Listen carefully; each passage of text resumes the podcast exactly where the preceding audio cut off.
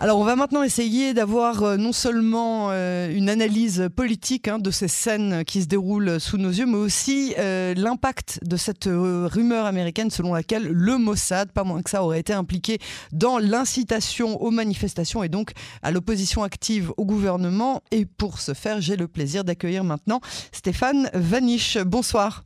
Bonsoir.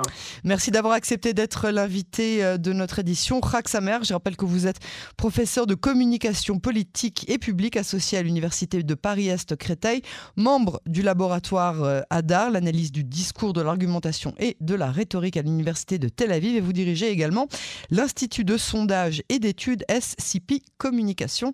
Euh, je voudrais tout d'abord qu'on essaie de traduire ce qui s'est passé aujourd'hui entre le Premier ministre Netanyahou et le chef de l'opposition Les Rapides, notamment avec ce poste qui a été effacé, qui n'est pas resté euh, très longtemps euh, en ligne, selon laquelle euh, le poste selon lequel pardon, la situation sécuritaire actuelle était due aux erreurs commises par Ir Lapide, Premier ministre, surtout l'accord maritime signé avec le Liban. Et d'ailleurs, je, le rappelais il y a quelques instants avec notre précédent invité, le chef de l'opposition Benjamin Netanyahu était ressorti lui aussi de cette réunion en se disant plus inquiet qu'en y rentrant.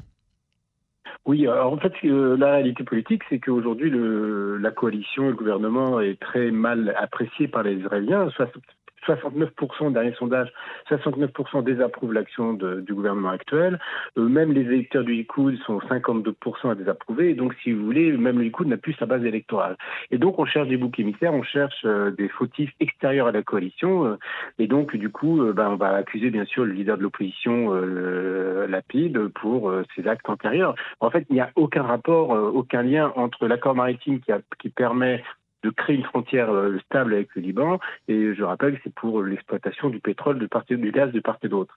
Euh, ça n'a rien à voir avec des euh, Hamas euh, au sud Liban qui nous envoie quelques roquettes entre guillemets. Donc, si vous voulez, on est vraiment dans une, une recherche de bouc émissaire. En fait, le désordre créé par le discours gouvernemental, par Ben Gvir Smotrich, suffisent à expliquer ce qui se passe.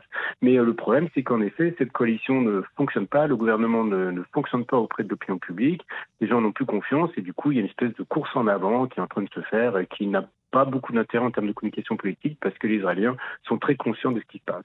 C'est un petit peu ce qui se passe à chaque fois. Hein. Dès qu'il y a un gouvernement, il y a une, une, opposition qui s'élève, qui se fait entendre et qui dit c'est n'importe quoi, vous êtes en train de jouer avec notre sécurité, avec nos vies, regardez les drames que vous faites. Chaque gouvernement accuse le précédent et en fait, il y a un espèce de ping-pong qui s'installe et qui est euh, plus ou moins systématique, non? Oui, mais là, on est dans un rapport, si vous voulez, le vrai problème que l'on que l'on rencontre, en fait, c'est euh, euh, il y a une espèce de compétition entre Benvir et Smotrich, avec un Benvir qui est très activiste, qui n'a pas pris encore les habits d'un ministre de la sécurité, entre guillemets, d'un ministre de l'Intérieur. Et euh, on est vraiment dans une espèce de logique euh, de propagande, de militance, je dirais, qui ne cite pas un ministre, parce qu'on est un ministre de tout le pays, on est ministre de tous les Israéliens. Et là, le discours de Benvir n'est pas le cas. Et du coup, ça, comment dire, ça déséquilibre la communication gouvernementale. quand vous avez Smotrich qui appelle à raser un village arabe, etc., ça déséquilibre. Jamais un ministre ne peut dire ça. Et donc, si vous voulez, ils n'ont pas pris la mesure, et pas encore aujourd'hui, enfin, jusqu'à aujourd'hui, ils n'ont pas pris la mesure de leur rôle politique, de l'institutionnalisation qu'ils doivent avoir euh, pour euh, être ministre à part entière. Et du coup, ça déséquilibre totalement d'abord la parole de Netanyahou, mais d'une manière plus générale, l'image du gouvernement. Et là, c'est assez nouveau parce que d'habitude, on n'a pas ce genre de ministre, ce genre de discours ministériel. Alors, je voudrais qu'on parle maintenant de cette euh, exclusivité euh, de chez nos confrères de Ynet, une nouvelle qui a été véhiculée par les États-Unis, selon laquelle le Mossad, pas moins que ça, aurait encouragé euh, les manifestations et donc l'opposition aux réformes que veut mettre en place le gouvernement, le Mossad qui dément toute implication. quelle est votre analyse de cette situation, de cette affaire? Bah, D'abord, euh, les Israéliens sont assez grands pour pas avoir besoin d'un message subliminal du Mossad pour aller manifester, pour penser que la nouvelle loi n'est bonne ou pas bonne, etc. Donc, euh, penser que les peuples manifestent simplement parce qu'ils sont manipulés, là aussi, c'est d'une réducteur, c'est l'ordre de l'absurde, entre guillemets. Alors, au-delà de ça, il ne faut pas faire une enquête très poussée. Le directeur du Mossad d'armée actuel a autorisé les employés du Mossad à manifester. Euh, les anciens du Mossad ont dit tout ce qu'ils pensaient de négatif sur la nouvelle, sur le projet de loi euh, sur le, la nomination des juges et sur le dépassement de la, de la Cour suprême. Euh, c'est un, comment dirais-je, un, un mystère pour personne que le système sécuritaire dans sa globalité n'est pas pour ce désordre, entre guillemets, ce déséquilibre politique et surtout le désordre que ça amène en, termes d'insécurité potentielle par rapport aux voisins. Donc, si vous voulez, il n'y a rien d'exceptionnel. On présente une information comme quelque chose d'une découverte extraordinaire, mais simplement, c'est tout était public. Alors, est-ce que est-ce qu'on sous-entend que le Mossad a financé les quelques affiches qui existent et les quelques, enfin, on est dans le délire complet. quand on regarde les manifestations israéliennes, elles sont très peu coûteuses. Il n'y a pas des cars, des trains qui sont convoqués comme en France, par exemple, pour les grandes manifestations. Les gens manifestent à côté de chez eux ou vont simplement prendre le train pour aller de Tel Aviv à Jérusalem essentiellement. Donc il n'y a pas un besoin d'un coût énorme de financement des manifestations. Là, il y a tous ceux qui ont été dans les manifestations, on voit bien que c'était, comment dirais-je, une indignation, une mobilisation populaire. Ce n'était en aucun cas des gens manipulés qui ne comprenaient pas ce qui se passait. Donc c'est un peu, un le débat est un peu surréaliste à, mon goût. Donc, donc pour vous, il, il s'agit d'une nouvelle qui n'en est pas vraiment une, qui n'en est pas vraiment une, pardon. Tout à fait, c'est qu'une façon de présenter. On sait que les anciens du Mossad, les anciens du Shin Bet, les anciens de l'état-major sont contre ce projet de loi. On sait que euh, toute, euh, comment dirais-je, toutes ceux qui sont pour un État libéral sont contre ce projet, ces, ces deux lois, enfin ces projets de loi. Euh, il y a un mystère pour personne et on a présenté cette information comme exceptionnelle, euh, comme exclusive, alors que partout on sait, on a, comme israélien, on connaît les déclarations des anciens directeurs du Mossad, où on peut penser, un peu comme les femmes de gendarmes en France, qui sont aussi porte-parole de l'institution de manière indirecte. Donc il n'y a rien d'extraordinaire. C'est qu'une façon de présenter cette information. Euh, ça n'a rien de nouveau et y compris rien d'extraordinaire. Alors, je voudrais qu'on termine. On a parlé avec euh, l'intervenant précédent de la résilience euh, des Israéliens. Est-ce que vous, vous penser qu'Israël se met en danger euh, du fait de sa division aujourd'hui. Euh, donc, on le voit dans les, dans les manifestations, on le voit dans la division au sein même euh, du peuple, de la société israélienne.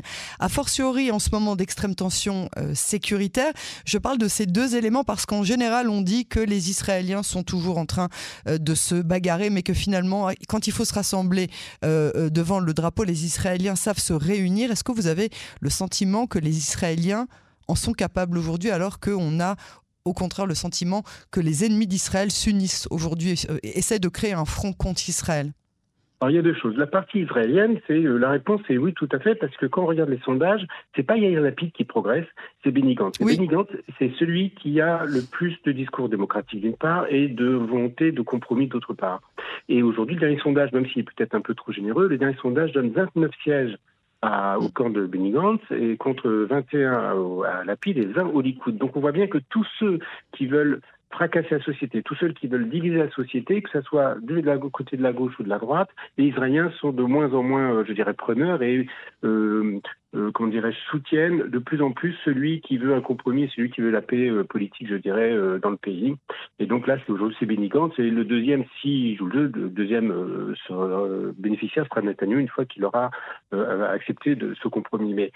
Donc ça veut dire que les Israéliens ne veulent pas se diviser tant que ça. Et donc là, c'est plutôt rassurant en effet. La, la chose la moins assurante, c'est là où on n'est pas en danger dans la fragilisation, c'est comment les pays arabes ou comment nos ennemis, euh, qui sont le Hezbollah, l'Iran, etc., comprennent ces divisions. Comme ils ne comprennent pas du tout ce qu'est la démocratie, ils ont l'impression que c'est un pays complètement déchiré. Mais on est déchiré euh, juste sur deux projets de loi et pas sur le fond de ce que doit être l'État d'Israël, pas sur le fond de comment on vit en société. Et si la personne euh, est pour ou contre le projet de loi, on achète quand même son pain chez elle. on n'est pas en, guerre civile du tout. Au quotidien, il n'y a pas de tension comme ça, euh, surtout depuis qu'il y a une négociation. Vous ne euh, ressentez pas cette tension au sein des familles, au sein des. Oui, ça s'engueule, bien sûr, bien sûr. Hein. après, les amis, des fois, on les choisit plus que sa famille, donc du coup, on s'engueule moins. mais avec sa, famille, bien sûr, bien sûr. Il y a, enfin, il y a, personnellement, on n'a pas trop le cas, mais j'ai des amis où leur famille sont s'entre-déchire, bien sûr. Mhm. Mais ceci dit, euh, euh, s'entre-déchirer en famille, ça ne fait pas une guerre civile, ça fait une guerre familiale, entre guillemets. Ça veut dire qu'en familial, ça ne déstructure pas un pays. En revanche, euh, je pense que le plus grave, c'est comment euh, les pays arabes, comment nos ennemis, entre guillemets, parce que ce pas les pays arabes, c'est certains de nos ennemis, vont traduire cela et ils pensent que c'est la fin de l'État, parce que bibliquement, notre deuxième État d'Israël euh, a duré que 120 ans, nous on a 75 ans, ils disent c'est bientôt la fin, etc.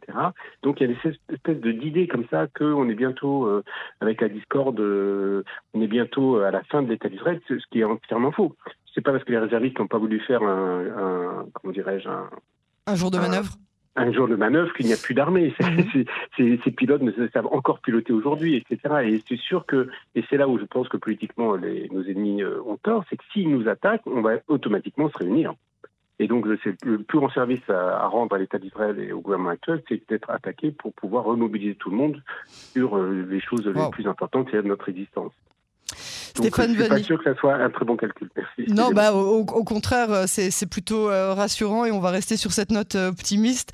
je vous remercie beaucoup pour cette analyse. À très bientôt sur les ondes de, de Canon français et Rak Sameach. Rak Sameach à vous aussi.